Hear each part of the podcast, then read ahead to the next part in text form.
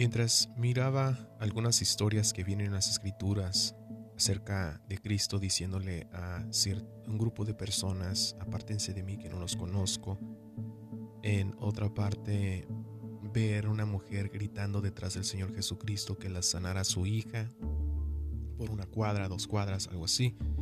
Y me puse a meditar un día y decir, qué feo sería ser una persona quien Dios, Cristo mismo, le ha dado la espalda, siendo automáticamente enemigos de el Señor Jesucristo. Y mientras estaba meditando en esto, la verdad que escuché una voz tan clara y sé que venía del Señor Jesucristo diciendo, tú puedes ser enemigo en este instante del Señor Jesucristo. Al escuchar esto, la verdad me impactó mucho y de aquí le pedí mucho a mi Señor que me diera pruebas en escrituras de que esto puede sucederle a cualquiera, incluyéndote a ti que estás escuchando y a mí. Y ese es el tema que vamos a estar viendo el día de hoy, es enemigos de Cristo, generación de Judas. El propósito de este podcast no es para compartir mis propias ideas o doctrinas teológicas, sino de compartir las enseñanzas dadas por el Espíritu de Dios, confirmando con las escrituras, con el fin de entender y conocer más a Dios, obteniendo madurez espiritual.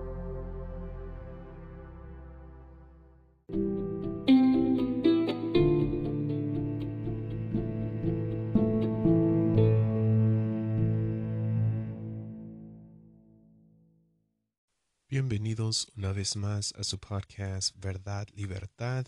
Ya tenemos algún tiempo que no habíamos posteado nada, pero gracias al Señor Jesucristo que nos ha permitido, nos ha dado vida, salud y permitido compartir un mensaje más en este día. De verdad está muy interesante.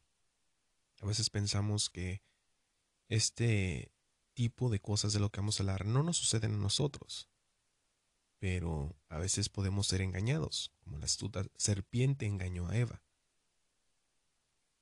Envío un saludo a todos los que escuchan, ya sea en diferentes partes de Latinoamérica.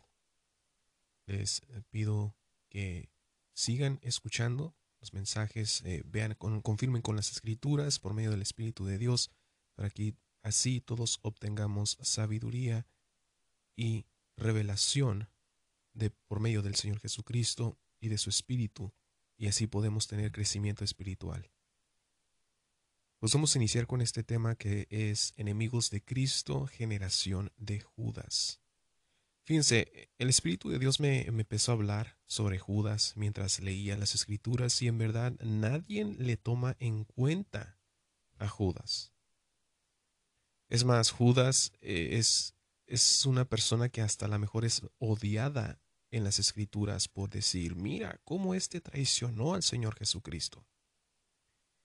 Y por los actos que hizo uno fácilmente juzga a muchas personas de las escrituras. Pero cuando uno empieza a juzgar, el Espíritu da, de redarguye y el Espíritu de Dios nos dice, cuidado, porque tú mismo puedes ser exactamente Judas o eres Judas en este instante. Y cuando, cuando escucho ese tipo de cosas, eh, fue allí donde se me fue revelando que Judas es un discípulo en verdad importante que debemos observar, ya que proféticamente habla sobre la generación en los últimos tiempos. Por ejemplo, he escuchado, escuché hace no mucho sobre una doctrina que se está instruyendo de que Nadie debe decirte que dejes de hacer cosas que a Dios no le agradan, sino que el Espíritu de Dios te lo va a estar mostrando conforme el tiempo. Pero mientras vemos en las escrituras pasa exactamente lo contrario. ¿Verdad? Vemos personas en las escrituras quienes dejaron su padre, dejaron sus herencias, dejaron su dinero, dejaron su, su trabajo, sus empresas, todo lo dejaron por seguir al Señor Jesucristo.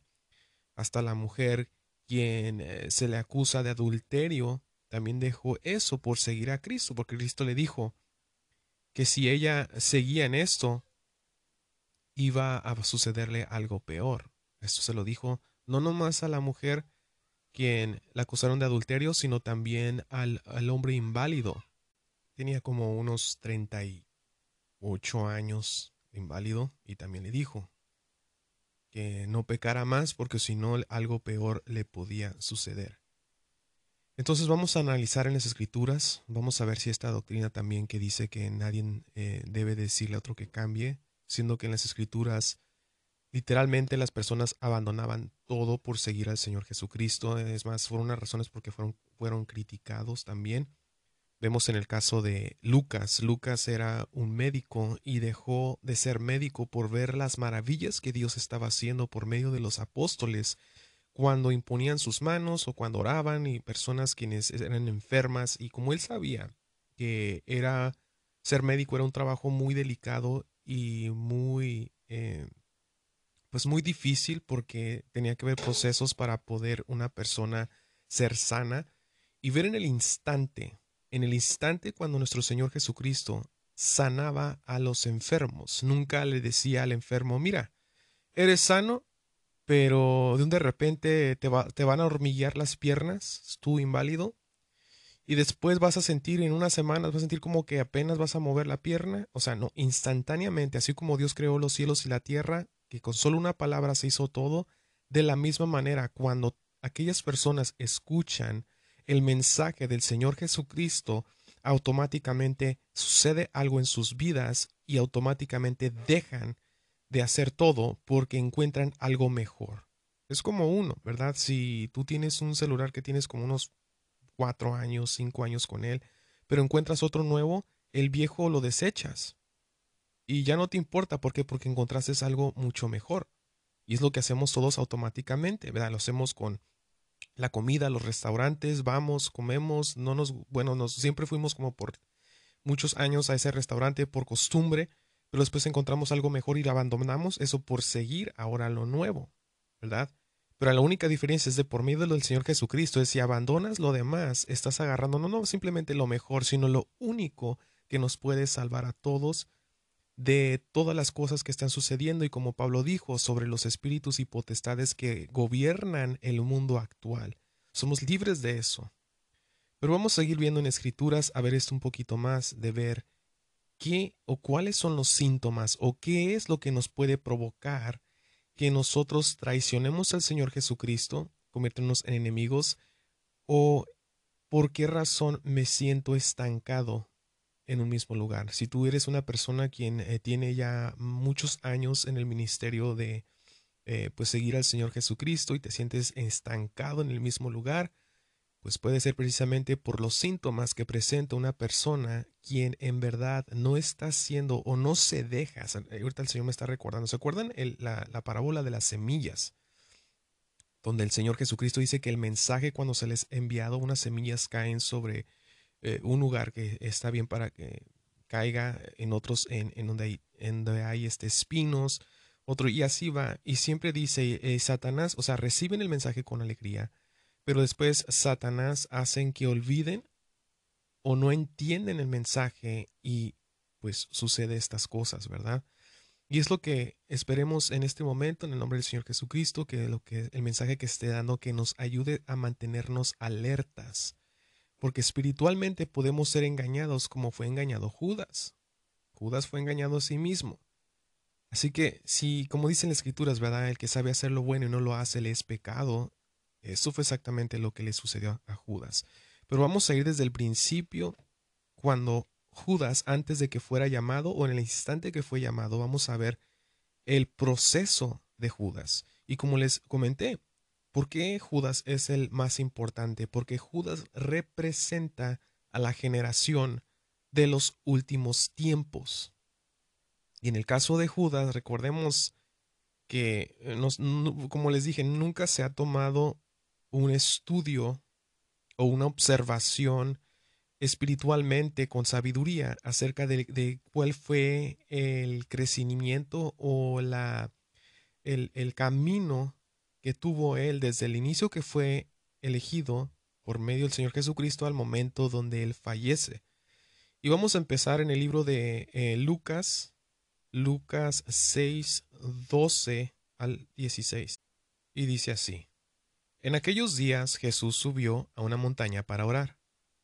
Allí pasó toda la noche hablando con Dios.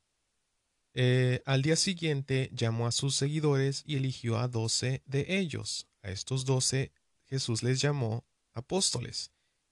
Ellos eran Simón, a quien llamaba Pedro, y a su hermano Andrés, a Santiago, a Juan, Felipe, Bartolomé, Mateo y Tomás, Santiago, hijo de Alfeo, Simón, que era miembro del partido de los patriotas, perdón, y Judas, hijo de Santiago, y Judas Iscariote, el que después traicionó a Jesús. Fíjense, aquí hay algo similar porque si recordamos, eh, vamos en tiempos atrás en la historia de las escrituras, vemos el tiempo donde Saúl fue elegido como el primer rey de eh, Israel. Y vemos que cuando él fue elegido, Dios ya sabía que Saúl le iba a traicionar. ¿Y de qué manera traicionó Saúl a Dios? Al no obedecerle, porque Dios le dirigía eh, los mandatos de hacer atacar o cosas, lo hacía por medio del profeta Samuel. Pero Saúl estaba haciendo lo contrario que Dios le estaba dirigiendo en eso. Y vamos a ver un patrón ahorita que veamos lo que está sucediendo con Judas, lo que sucede. Porque vemos cómo Dios lo eligió a Saúl. Dios eligió, lo que dice en Lucas, eligió a Judas. ¿Y por qué? Ahí dice que lo iba a traicionar. O sea, para el Señor Jesucristo no es una, sorpresa que Judas lo fuera a traicionar.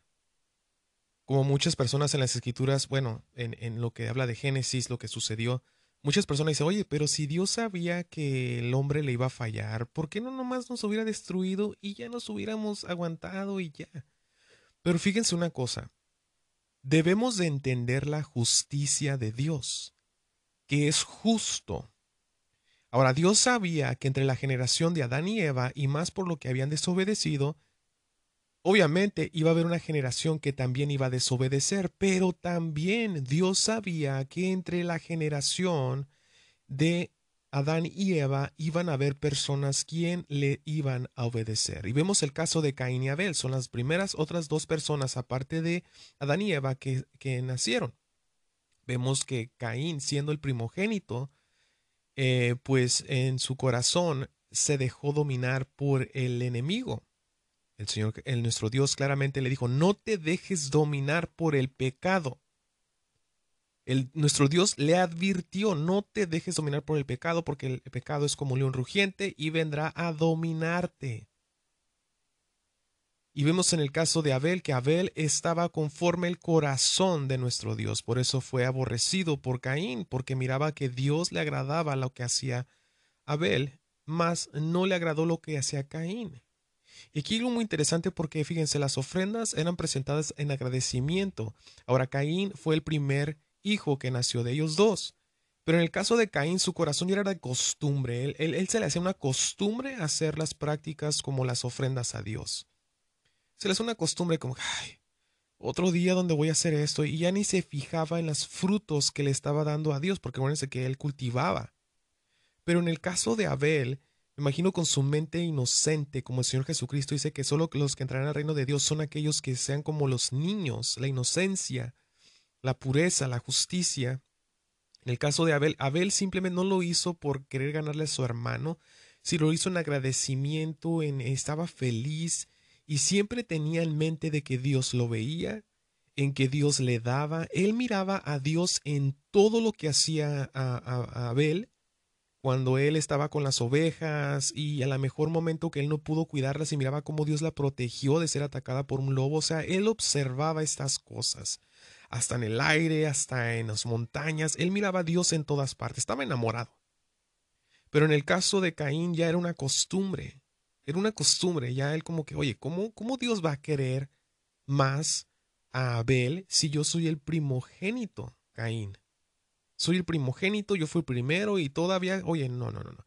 Pero fíjense que hay algo muy interesante en esa historia de Caín y Abel, que no se trata de lo que estamos hablando, ¿verdad?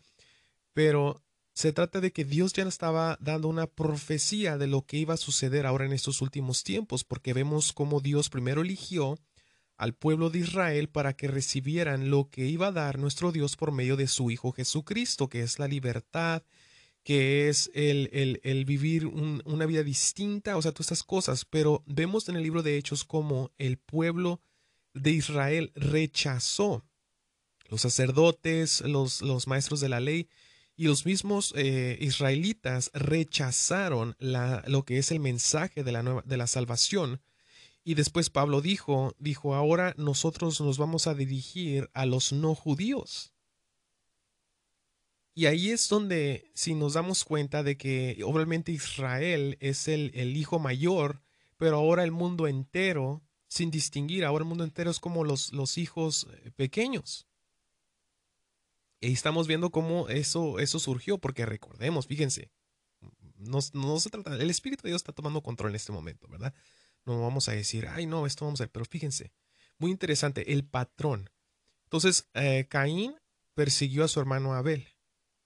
Vemos en el caso ahora de, de, que Dios eligió a Saúl, fue el primer rey, pero le desobedeció, tuvo celos de, de David, porque ahora él miraba el, favorecimiento de Dios hacia este, hacia, hasta, hacia David, perdón. Y vemos ahí cómo empieza a suceder que ahora Saúl persigue a, a David. Y vemos muchos casos, vamos a ver un, una, un patrón, porque sucede con, con este también Jacob y su hermano Esaú. Vemos, o sea, hay diferentes patrones. Vemos en el caso de, de José, en el caso de José y en el caso de, de sus hermanos. O sea, hay celos, hay celos ahí. Pero vamos a seguir viendo este caso, ¿verdad? De, entonces, estamos hablando acerca de esto porque estamos viendo cómo hay, eh, cómo inicia todo y cómo nuestro Dios de alguna manera nos trata de advertir de lo que va a suceder en los últimos tiempos. Acuérdense que en el libro de Hechos también habla Pablo de que iba a haber del mismo grupo se iba a dividir. Esto lo dijo antes de que falleciera con los líderes de Éfeso. Dijo, desde este mismo lugar, dice, de esta misma iglesia van a salir y se van a dispersar y se van a llevar a las ovejas con doctrinas y enseñanzas distintas. Y es para que veamos de que no todo aquel que diga yo soy hijo de Dios, no yo soy cristiano, yo soy esto, en verdad no significa nada porque este fue el engaño que sucedió con, con Pablo, perdón, lo que sucedió con Judas. Él pensaba que porque era elegido ya era parte del grupo, y él se sentía ya como, como yo, ok, pertenezco a esta organización entre comillas. Ahora, mientras nuestro Señor Jesucristo está llamando a cada uno de ellos, eh, no vamos a ser exactamente cuando llamó a cada uno de ellos, sino estamos viendo cuando Él fue a orar y eligió ya los suyos.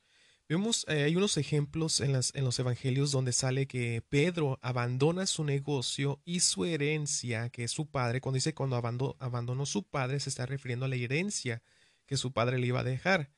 Vemos a Mateo abandonando su trabajo en el gobierno romano y muchos otros quienes abandonaron, abandonaron todo por seguir a Cristo. Esto lo confirma las escrituras. Entonces, eh, y en cada enseñanzas que da nuestro Señor Jesucristo acerca de que cuando ellos escuchaban al Señor Jesucristo, es más, empecemos desde antes de Cristo, cuando estaba el, el, el este, eh, Juan el Bautista, cuando él empezaba a hablar, él daba el mensaje de parte de Dios, personas iban a escucharlo, hasta los soldados romanos, ahí dice la escritura que los soldados romanos iban a escuchar. O sea, sus puestos ni estaban ahí, ellos iban para escuchar, pero ellos abandonaron porque querían escuchar. Lo que sucedió, fíjense, ahorita el Señor me está trayendo lo que pasó con, con las hermanas de Lázaro. Vemos que María eh, se, no sé si, discúlpenme si me equivoco, ¿verdad? Si es Marta, pero creo que es Marta es la que se sentó a escuchar. O María. bueno, creo que María, María es la que se sienta a escuchar y Marta empieza a hacer todo, porque después el Señor le dice, Marta, Marta, ¿Por qué, te, ¿Por qué te preocupas por cosas? Tu hermana acaba de elegir algo más importante. Entonces ahí es donde debemos de, ver eh, dónde le damos el valor a nuestro Dios. ¿Qué es más importante? ¿Tu trabajo y tu, todo lo demás? ¿Tu casa? ¿Tu carro? Y vamos a ver lo que dice el Señor Jesucristo porque ahí viene una enseñanza. Eh, va a ser en Lucas 14. Lucas 14, 26, si no me equivoco. Lucas 14, 26. Aquí, y fíjense, el título dice Condiciones para ser discípulo de Jesús. Y vamos a iniciar en el 26 y vamos a terminar en el 33. Creo que va a ser toda esa parte. Fíjense lo que dice. Dice, si alguno de ustedes quiere ser mi discípulo, tendrá que amarme más que a su padre o a su madre, más que a su esposa o a sus hijos, y más que a sus hermanos o a sus hermanas. Ustedes no pueden seguirme a menos que me amen más que a su propia vida. Ahora, ¿a qué se refiere? Ay, Dios quiere que abandone y que esto. Y fíjense, muchas personas van a estar como que, eh, oye, ¿y qué pasó? Yo no sé, yo, yo amo más a mi Señor Jesucristo y por eso el dinero no se lo doy a mi familia, sino yo voy. O sea, no se está refiriendo a eso. Cuando dice allí, dice que no ames más a tu padre y a tu madre, es lo que pasó con el caso de, de Pedro. Pedro abandonó su padre, dijimos que era la herencia. Vemos en el caso de Eliseo. Eliseo, cuando fue llamado para ser el reemplazo de, de Elías, en las escrituras claramente dice que fue, dice que mató a los toros que tenía él y hizo carne asada. Bueno, así dice la versión que tengo en la traducción lenguaje actual, ¿verdad? A lo mejor tú iba a ser distinto. Pero dice que hizo carne asada y celebró y dice que abandonó lo que es la herencia de su padre. Él abandonó a su padre. Imagínense, no lo vio morir a su padre de anciano. Y se acuerdan una parte donde vienen unas personas a decirle, Señor, yo te sigo. ¿Y qué dijo uno? déjame ir a, a, enterrar a mi padre y después vengo. O sea, dame chance que nomás se muera mi viejito, ¿no? Y ya después voy y te sigo. Y el Señor le dice, deja que los, eh, eh, los, los muertos entierren a sus muertos. Entonces ahí es donde nosotros debemos demostrar qué tanto vale nuestro Señor Jesucristo, qué tanto vale lo que escuchas de las enseñanzas que Dios te da, qué tanto vale en verdad Él para nosotros. Bueno, dice ahí, si ustedes no están dispuestos, ah, y dice cuando dice nuestra propia vida, Muchas personas dicen, mi vida es el fútbol porque yo soy un deportista, mi vida es la música porque soy músico, mi vida es mi empleo, mi vida es mi casa. Es cuando dice, o, tu misma propia vida, ¿verdad? Dice, a menos que me amen más que a su propia vida. Entonces ahí es donde demostramos, como el caso de los tres jóvenes, Cedric, Mesach y Abednego, quienes no amaron más a su vida que obedecer. Primero para ellos fue primordial obedecer a Dios y no porque era obligación, no es porque mi religión lo prohíbe. Cuando uno dice mi religión lo prohíbe, no estás entendiendo por qué razón no se hacen esas cosas. Simplemente como en el caso de Daniel, ¿verdad?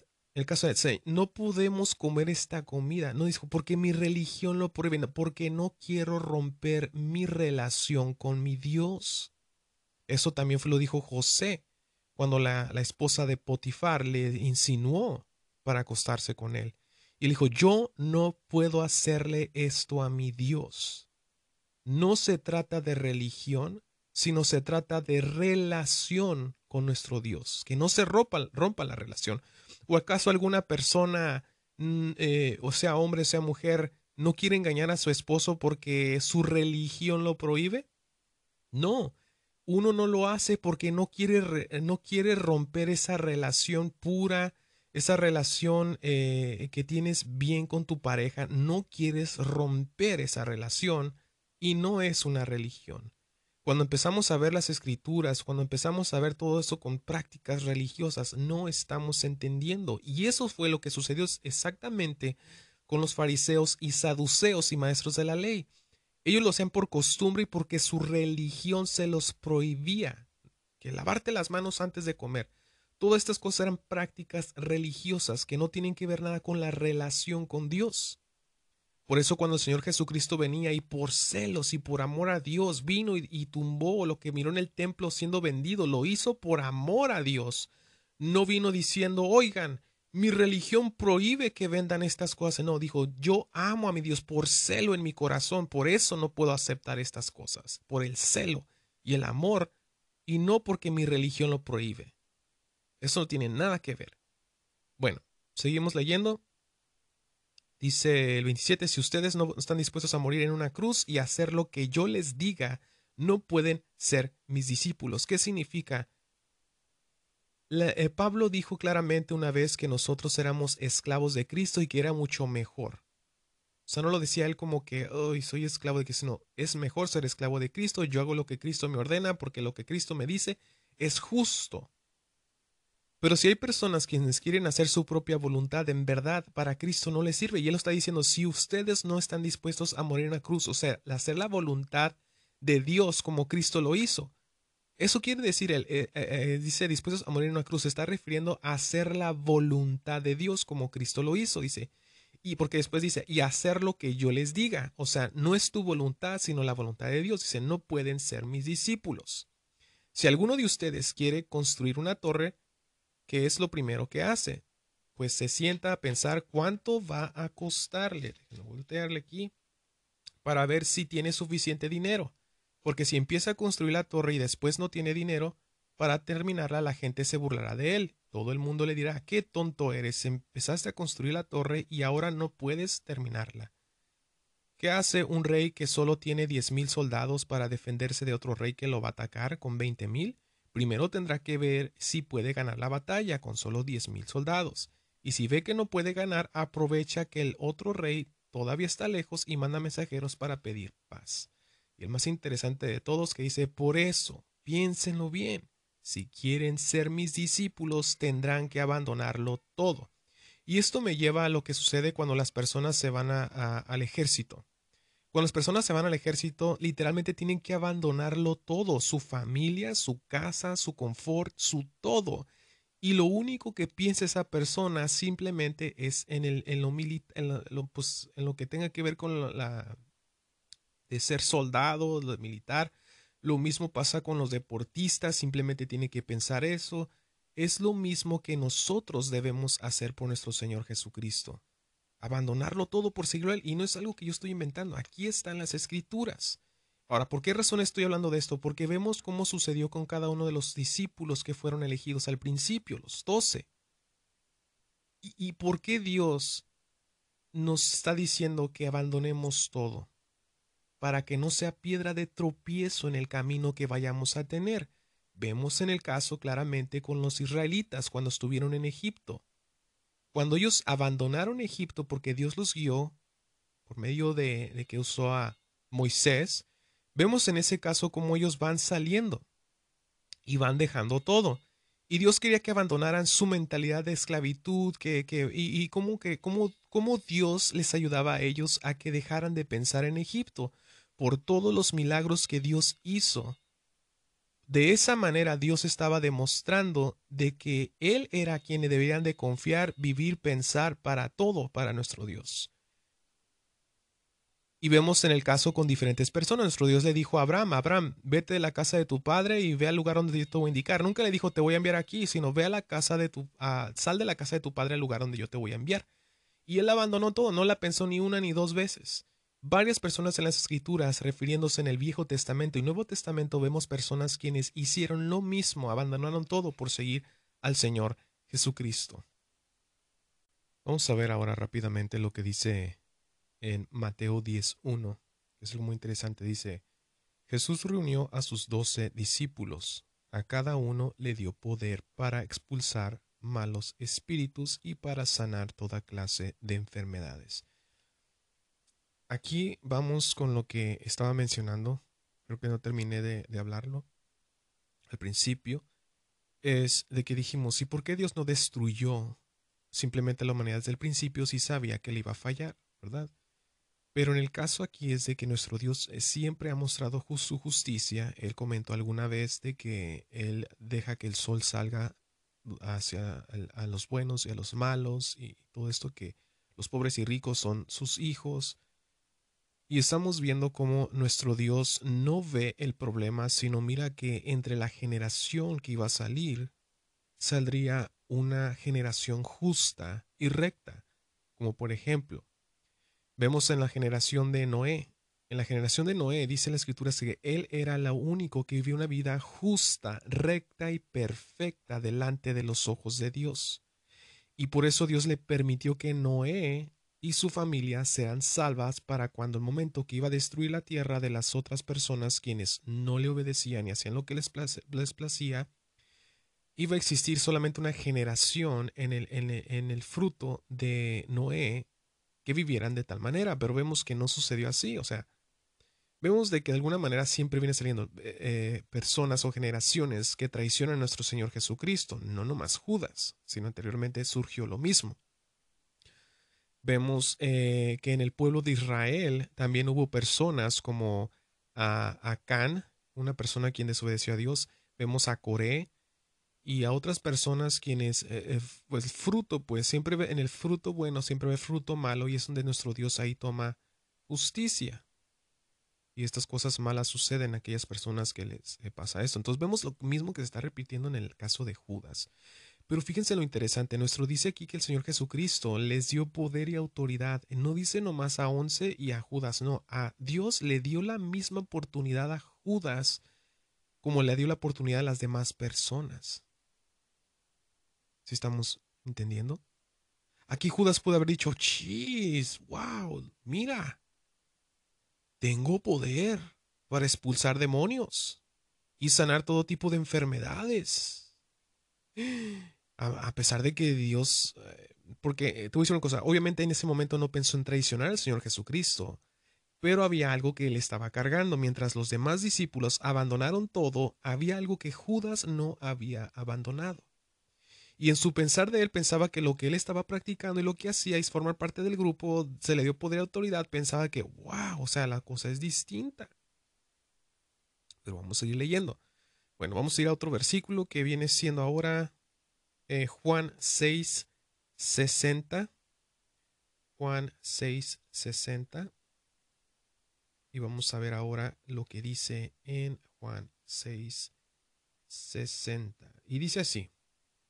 Cuando muchos de los seguidores de Jesús le oyeron enseñar esto, dijeron, Esto que dices es muy difícil de aceptar. ¿Quién puede estar de acuerdo contigo? Ahora, antes de continuar, recordemos que esto se está refiriendo después de que alimentó a no recuerdo cuántas cantidades de personas, lo hizo en dos ocasiones, y estas personas lo andaban buscando a él no por el hecho de que entendieron el, el milagro que Dios había hecho, sino por la razón que los alimentó y ellos querían la comida más que aprender de eso. Eh, vemos otro síntoma de que nos gusta que nuestro Señor Jesucristo nos, esté dando milagros y milagros y vivir en milagros, pero no entendían que el milagro era para que ellos mantuvieran su confianza y entendieran de que Dios se da cuenta de todo y no se le va nada a nuestro Dios.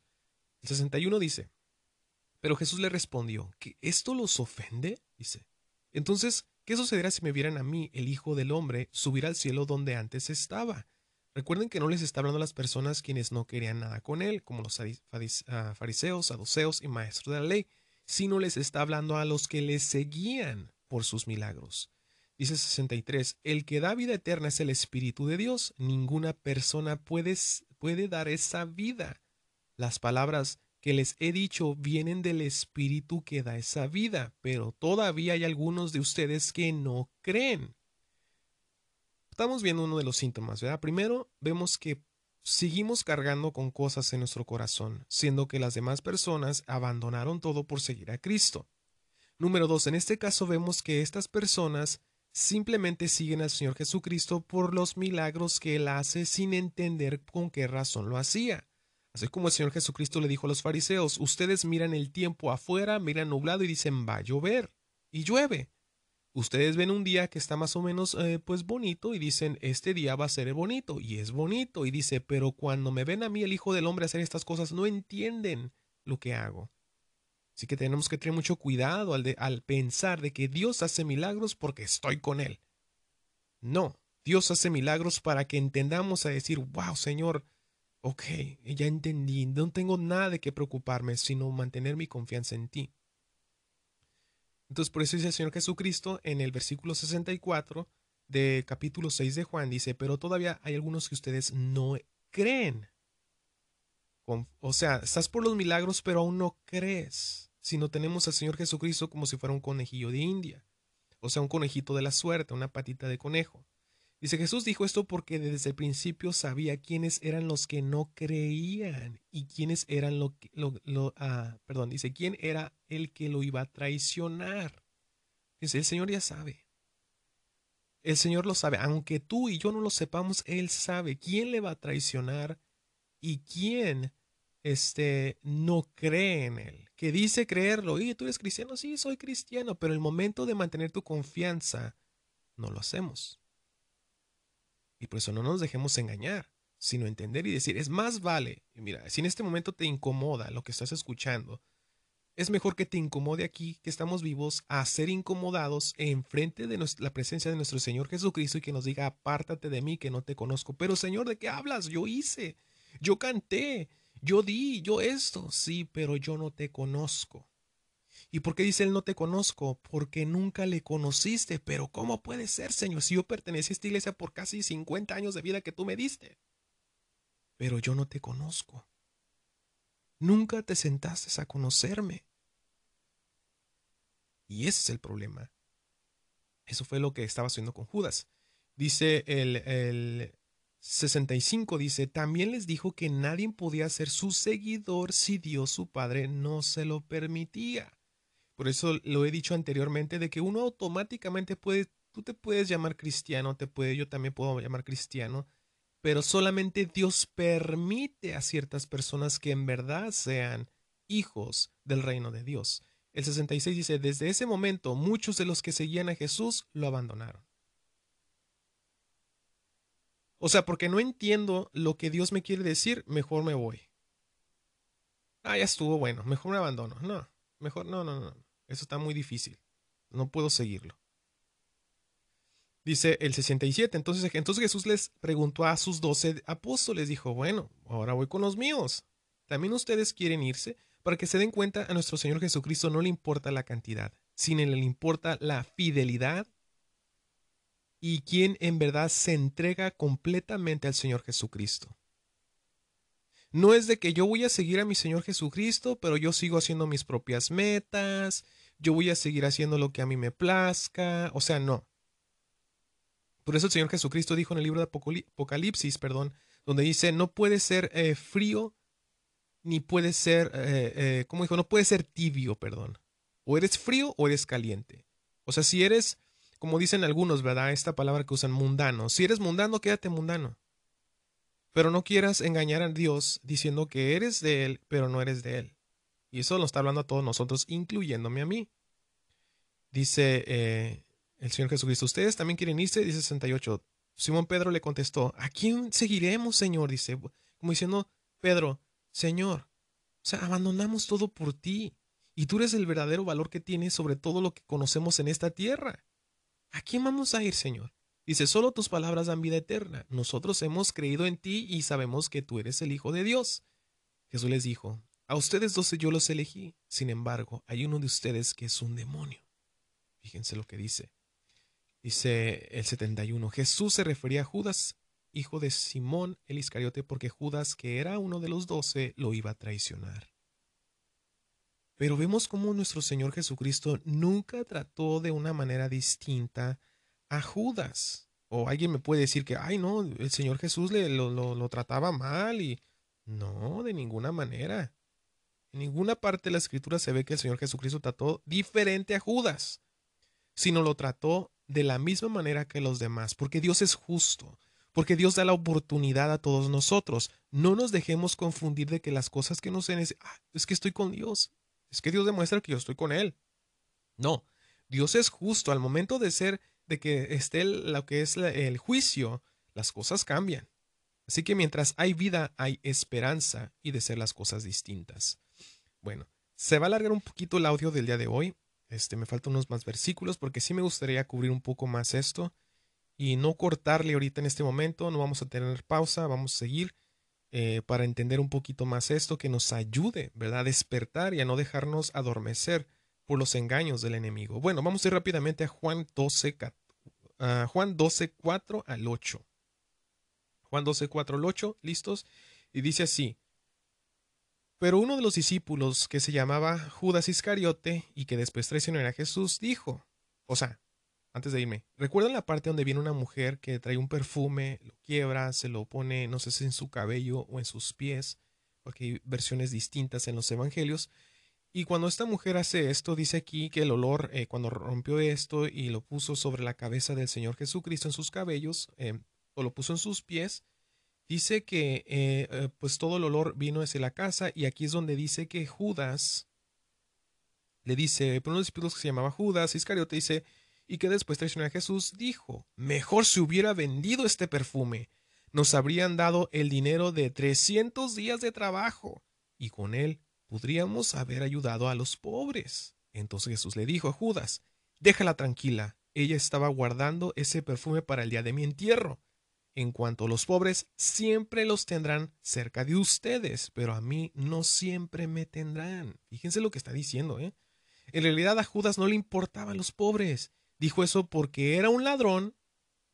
Aquí el Espíritu Dios nos está hablando. Como él era el encargado de cuidar el dinero de Jesús y de los discípulos, a veces se lo robaba. Y dice, no es chisme, ¿verdad? No es chisme ni juzgando a Judas, sino el Espíritu Dios está mostrando que era la profesión de Judas y también que en sus negocios pues no era justo. Fíjense, robarte el dinero, ahora claramente no eran diezmos, porque no vamos a empezar a, a decir cosas que no son, sino era ofrenda, vamos a decir, dinero que colectaban y con ese dinero compraban lo que necesitaban para el viaje. Pero aquí estamos dando claramente algo que Judas no había abandonado. Él pensaba que podía seguir haciendo lo mismo de antes mientras seguía a Cristo, mientras tenía poder y autoridad para expulsar espíritus y sanar a personas.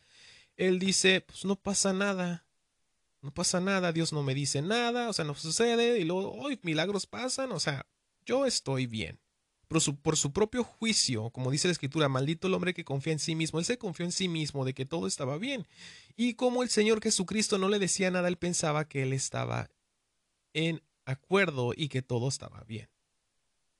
O sea, a pesar de que el Señor Jesucristo estaba con él y sabía cosas que, o sea, en la parte de Juan que dice que no necesitaba que le dieran testimonio del hombre, sino él sabía todo acerca de cada quien. La mujer samaritana le hizo saber de cuántos personas había tenido anteriormente, él no confió de que Jesucristo sabía de que él estaba robando el dinero. Entonces, dejémonos de engañar. Dios sabe todo. Ahora uno va a juzgar a, Judas y va a decir, no, pero yo no robo. Pero acuérdate que para el Señor pecado es pecado. Y todo lo que tú sabes que está mal y a Dios les agrada es pecado. Ahora, Vimos las cualidades. Ahora esta cualidad que estamos viendo es de que sigue cargando con algo y es haciendo las cosas de antes. Pero no juzguen por decir robar. O sea, yo no robo. Pero podemos hacer cosas distintas que aplica lo mismo. Alguien que mata y alguien que miente es pecado y es lo mismo. Y es lo que estaba sucediendo aquí con, con él.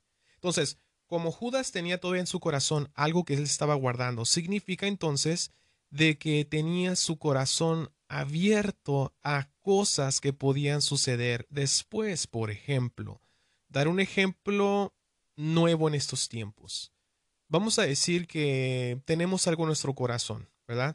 Vamos a decir que yo adoro, adoro, adoro los carros eh, muscle, muscle, cars que le dicen, que son carros clásicos, ¿verdad? Con motores grandes y corren.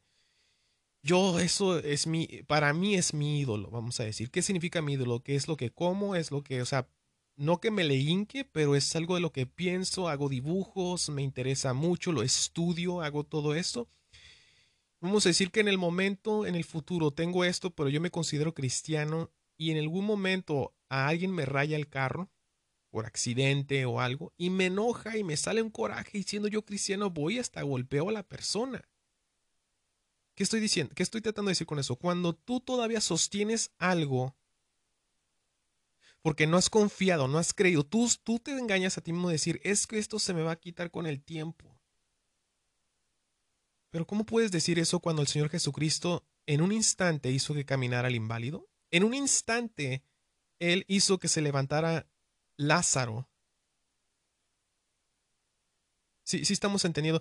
¿Por qué es al instante cometer el pecado? Pero para que el Señor Jesucristo, entregárselo a Cristo, tiene que tomar más tiempo. ¿Se nos hace esto lógico? ¿Creen que esto es lógico de que para pecar es de volada, pero para volver a Cristo tiene que ser un proceso? ¿Verdad que nos estamos engañando a nosotros mismos? Sí nos estamos engañando. Eso de que el proceso no existe, el único proceso que sí existe y es bíblico es el aprender. Eso es la diferencia entre abandonar todo, literalmente en general, y aprender porque Pablo claramente le dijo a Tito y a Timoteo que siguieran enseñando eh, eh, por las escrituras, y cuando esa escritura no se refería al Nuevo Testamento, sino se refería al Viejo Testamento porque en ese momento no existía. Ahorita lo tenemos, pero en ese momento no existía, sino era el, lo que era el Torah. Eh, lo que se instruía, que eran los cinco libros, los libros de los profetas y todos estos libros que enseñaban en las sinagogas. Pero bueno, Estamos aprendiendo entonces eso, de que no, no, no nos dejemos engañar. Una persona literalmente, y uno va a decir, oye, ¿qué pasó con el joven? Es el mago ese que, que, que, que quería dar dinero a cambio del Espíritu, del Espíritu Santo. Ahí debemos de entender una cosa. Dice Escrituras claramente que él estaba observando y él estaba viendo otras cosas. No había entendido aún acerca de las enseñanzas de Cristo, pero en el momento donde el mago este dijo, hey, te doy dinero para cambio por Espíritu de Dios para que yo también cuando ponga manos, ahí fue donde fue condenado, que le dijo Pedro, hey, te vas a ir al más fondo del infierno por lo que has dicho. Y él dijo, oren por mí para que no me pase. De ahí tuvo la revelación y ahí entendió la seriedad no jugar con el Espíritu Santo. Recordemos que Ananías y Zafira sufrieron algo muy distinto porque ellos murieron por querer engañar al Espíritu de Dios. ¿Verdad? Entonces estamos viendo que la verdad hay que entender un poco más en detalle en esto y no dejarnos engañar. Si nosotros aún estamos cargando con cosas de cuidado, porque si aún tenemos cosas en nosotros por no entender y dejarnos engañar por la serpiente antigua, al decirte a ti, vamos a decir, tú en, te entregas a Cristo, en el primer día es fabuloso, te sientes ligero como una pluma, pero el día siguiente escuchas esa voz que te dice, tú sigues haciendo lo mismo.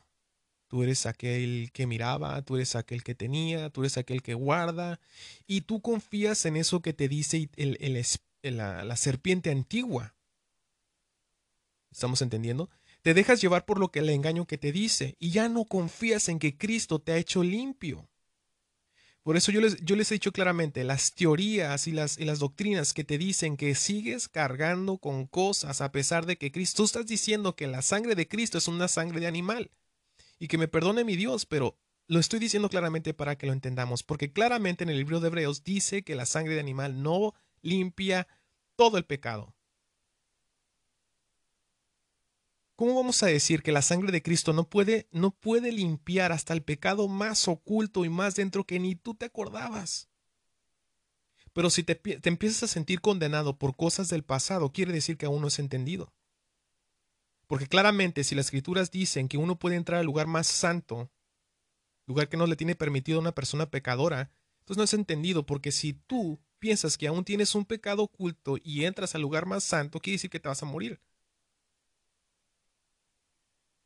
Ya no hay esfuerzo propio para ser limpio, sino la obediencia es lo que nos permite ser limpios. Vamos a seguir avanzando porque me estoy extendiendo un poquito más de lo normal. Y bueno, vimos entonces el caso donde Judas se demuestra que él era un ratero o se estaba robando las cosas. Ahí vemos lo que está sucediendo. Y vamos a ver ahora lo que sucede es Mateo 26, 14 al 16. Mateo 26, 14. Ok, aquí está. Dice, fíjense, algo muy extraño, ¿verdad? Aquí es lo que quiero aclarar. recordemos que acabamos de decir de que Judas en su corazón estaba cargando lo de mm, que se robaba las cosas, ¿verdad? Al parecer su avaricia era el dinero. Ahora, cuando estamos observando esto que está sucediendo en este mismo instante, fíjense que en el libro de Mateo eh, 26.6 habla de la mujer que derrama el perfume sobre el Señor Jesucristo. Pero en el versículo 14 dice lo que hizo después de allí, el mismo día donde sucedió esto. Fíjense lo que dice, dice el, el 14, 26, 14 de Mateo. Fíjense lo que dice. Ese mismo día, Judas Iscariote, que era uno de los doce discípulos de Jesús, fue a ver a los sacerdotes principales. Fíjense, como que en ese instante, en su, él se, enojó y dijo, ah, ¿sabes qué? Yo me voy a ver si me dan otra feria por otra parte. Otro dinero, pues. Otra plata, donde me estés escuchando. Y él dijo, bueno, vamos a agarrar más dinero, ya que este Señor Jesús no me quiere dejar. Y dice ahí que, dice, ese mismo día Judas Iscariote que era uno de los doce discípulos de Jesús, fue a ver a los sacerdotes principales y les dijo, ¿cuánto me pagan si les ayudo a atrapar a Jesús? Ellos le ofrecieron 30 monedas de plata y desde ese momento Judas buscó una buena oportunidad para entregarles a Jesús. Fíjense. Claramente. El tener algo todavía en, eh, que no despojarnos por amor a Cristo, el no dejarlo todo por Él, siempre va a ser piedra de tropiezo. Y esto sucedió con los, los, los israelitas cuando salieron de Egipto. Si en este instante tú dices, sabes que sigo cargando, entiéndelo, esto te va a hacer daño. Primero porque es un engaño de la astuta serpiente. Y porque aún no has confiado de que Cristo ya te hizo libre. No te dejes engañar por eso que te dice que sigues haciendo la misma persona grosera, la misma persona esto y la misma persona. Es un engaño. Entonces, ¿de qué sirve lo que Cristo hizo si yo aún estoy cargando con cosas del pasado, con, con pecado, que pecados ocultos, que mi alma, que mi cuerpo? Entendamos. Cristo nos ha hecho libre y si no podemos entender el valor que Cristo ha hecho por nosotros, cuidado porque somos generación de Judas. Porque Judas no entendió nada y lo vamos a ver ahorita en este instante al final. Bueno, entonces este Vamos a ver ahora rápidamente lo que dice. A ver, vamos a ver aquí. Creo que tengo Lucas 22.1.6. Déjenme verlo rápidamente. Esta es la parte más interesante que me, llama la atención porque esto es algo muy fuerte. Fíjense lo que dice en, ahí en Lucas 22.1 al 6. Dice así, faltaban pocos días para que los judíos celebraran la fiesta de los panes sin levadura. Y a este, esta fiesta también se le llamaba Pascua. En esos días los sacerdotes principales y los maestros de la ley buscaban la manera de matar a Jesús en secreto, porque le tenían miedo a, la gente. Entonces, Satanás entró en el corazón de Judas Iscariote, uno de los doce discípulos, y le puso la idea de traicionar a Jesús. Judas fue a hablar con los sacerdotes principales y con los capitanes de los guardias que cuidaba el templo y se puso de acuerdo con ellos para entregarles a Jesús. Ellos se alegraron y cometieron, prometieron darle dinero. Judas aceptó y empezó a buscar la oportunidad de estar solas con Jesús para entregarlo. Fíjense, dice, Satanás entró a su corazón. Para que pueda entrar Satanás en el corazón de uno, tiene que haber algo, algo en tu corazón. Fue lo que dijo el Señor Jesucristo, lo al principio acerca de Caín. Nuestro Dios le advirtió, no te dejes dominar por esa emoción que tienes, porque si no, el pecado te va a dominar. Y es lo mismo que está sucediendo aquí, o sea, mientras él estaba cargando, es que yo sigo siendo, sí, yo sigo a Jesús, yo tengo poder y autoridad y hago, pero, ¿qué sucede? Sigo siendo un ratero, sigo siendo esto, sigo siendo aquello, eh, ¿verdad? No, no fue suficiente ser elegido por el Señor Jesucristo y todo ese tipo de cosas, y al último son Satanás entra en el corazón y les mete ideas. Y tenemos que tener cuidado porque a veces podemos ser engañados y decir, ay, es, el, es, es, ese es Dios en su presencia, me está diciendo, eh, ten cuidado. Muchas personas en estos tiempos que pertenecen a diferentes eh, em, doctrinas, eh, pensamientos o lo que sea, se están siendo engañadas por estos espíritus que, que, que controlan el mundo. Por eso, si hay personas en las escrituras que fueron de generación justa, recta y perfecta delante de los ojos de Dios, como lo fue Noé, como lo fue eh, em, este Job, como lo fueron otras personas, fueron últimas, únicas, perdón, porque también estuvo Enoch, estuvieron diferentes personas, pero no crean que porque ellos ayunaban, porque ellos oraban, porque ellos era la obediencia, la obediencia, la entrega, el, el, el, valorar la relación con el Señor Jesucristo, eso le daba valor ante los ojos de Dios. ¿Ustedes creen que ellos hacían las cosas como, vamos a decir, Job? Job hacía estas cosas para decir, oh, esto que hago me va a ser justo, reto y perfecto en los ojos de Dios. Ni sabía él que ante, fíjense, en el reino de Dios, Dios estaba como con una cartera con fotos diciendo, mira, Satanás, ¿Ya viste cómo mi, mi siervo Job es recto y perfecto delante de mis ojos en, allá en la tierra? Él ni tenía idea.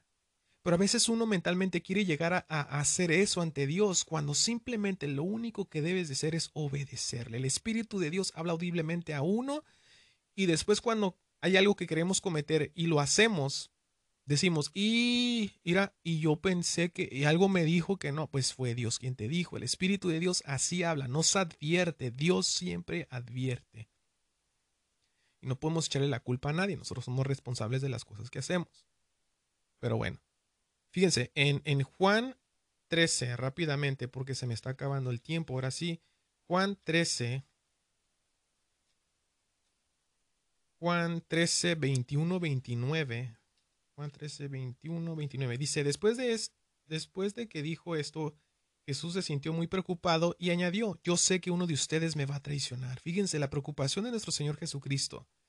Los discípulos comenzaron a mirar, mirarse unos a otros sin saber de, de quién estaba hablando. Fíjense, eh, un verdadero discípulo del Señor Jesucristo, ¿qué tiene que perder ahora?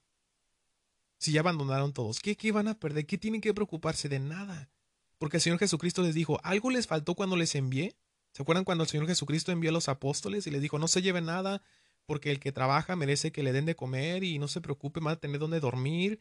Si, abandonan familia, van a tenerla más. Fíjense, no les faltó nada. Dice eh, el 23, eh, mientras eh, cenaban, el discípulo favorito de Jesús estaba sentado junto a él Dice, Simón Pedro le hizo señas que le preguntara a Jesús de quién estaba hablando. Ese discípulo se le acercó más a Jesús y le preguntó, Señor, ¿quién te va a traicionar? Jesús le respondió, es el que va a recibir el pedazo de pan que voy a mojar en la salsa. Jesús mojó el pan y se lo entregó a Judas, hijo de Simón, el Iscariote. En ese mismo instante Satanás se metió en el corazón de Judas. Jesús le dijo a Judas, Judas, apúrate a hacer lo que has planeado pero ninguno de los que estaba allí entendió lo que Jesús había dicho. Fíjense. Rápidamente vamos a Mateo. Ya me están dando cinco minutos. Cinco minutos. Vamos a, apurarnos. Puedo hacer hecho esto en dos partes, pero es mejor que recibamos todo de un instante, si no nos permiten. Fíjense, está Mateo eh, 26, 47, rápidamente, rápidamente. 26, 47, dice, todavía estaba hablando Jesús cuando llegó Judas, uno de los doce discípulos. Con él venían muchos hombres armados con palos y cuchillos. Los sacerdotes principales y los líderes del país los habían enviado. Judas ya les había dicho que el que bese eso iba. Fíjense, aquí lo que quiero hacer rápidamente, antes de que se me acabe el tiempo. Aquí rápidamente vemos cómo hubo, en vez de eh, eh, perteneció al Señor Jesucristo, pero ahora se unió a los líderes del país, a los sacerdotes, a los principales y todo se les unió a ellos para traicionar al Señor Jesucristo. Debemos de tener cuidado, tener cuidado porque esto va a suceder en los últimos tiempos y Satanás. Fíjense, esto va a ser algo diferente que voy luego. Las escrituras hablan claramente de dos tipos de sellos. Eh, Pablo habla acerca, no sé si en Efesios 4.30 o 4.20, habla de que el Espíritu de Dios es un sello de identidad sobre nosotros, que eh, le pertenecemos. Y ese sello es el Espíritu de Dios. Pero en el libro de Apocalipsis habla acerca de otro sello que es el sello del enemigo. Judas automáticamente ya tenía el sello del enemigo porque él abundaba en su corazón lo que a Dios le desagradaba. Para él no era importante Jesucristo, sino lo que era más importante era el dinero. Y eso fue algo que eh, fue algo que eh, inició como la mecha que inició para hacer la traición. Vamos a ver rápidamente en Mateo 27, 27, eh, 3, 5, rápidamente, antes de que me corten.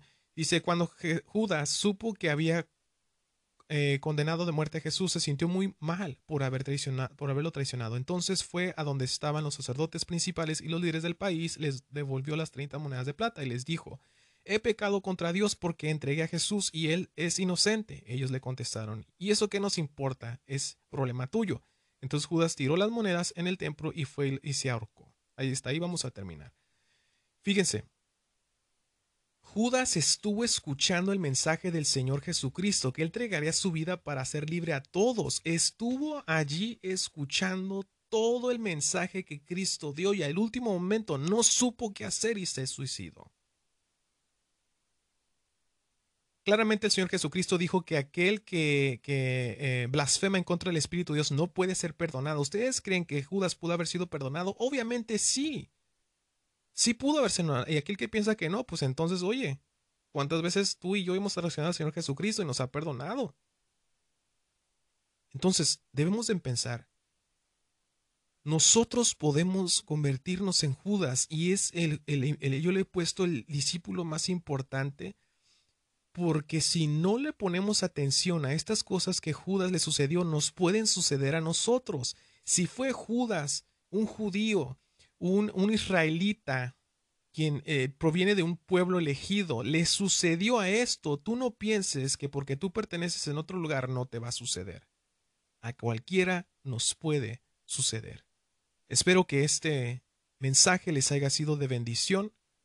Disculpen si se alargó un poquito más, pero hay que aprender, hay que aprender y prepararnos porque estos tiempos que estamos viviendo muy difíciles son porque nuestro Dios está viendo mensajes de prepararnos todos nosotros de vivir una vida justa y recta y perfecta con la ayuda del Espíritu de Dios, porque claramente nuestro Señor Jesucristo dijo que el Espíritu de Dios nos ayuda a obedecer los mandamientos justos, que es amar a tu prójimo como a ti mismo y el que amar a tu Dios con todo tu corazón, porque estos dos mandamientos cumplen con toda la ley, y esto nos ayuda al Espíritu de Dios a completar esto. Que el Señor les bendiga grandemente. Ya les estaré compartiendo otro mensaje en otro momento. Que el Señor les bendiga.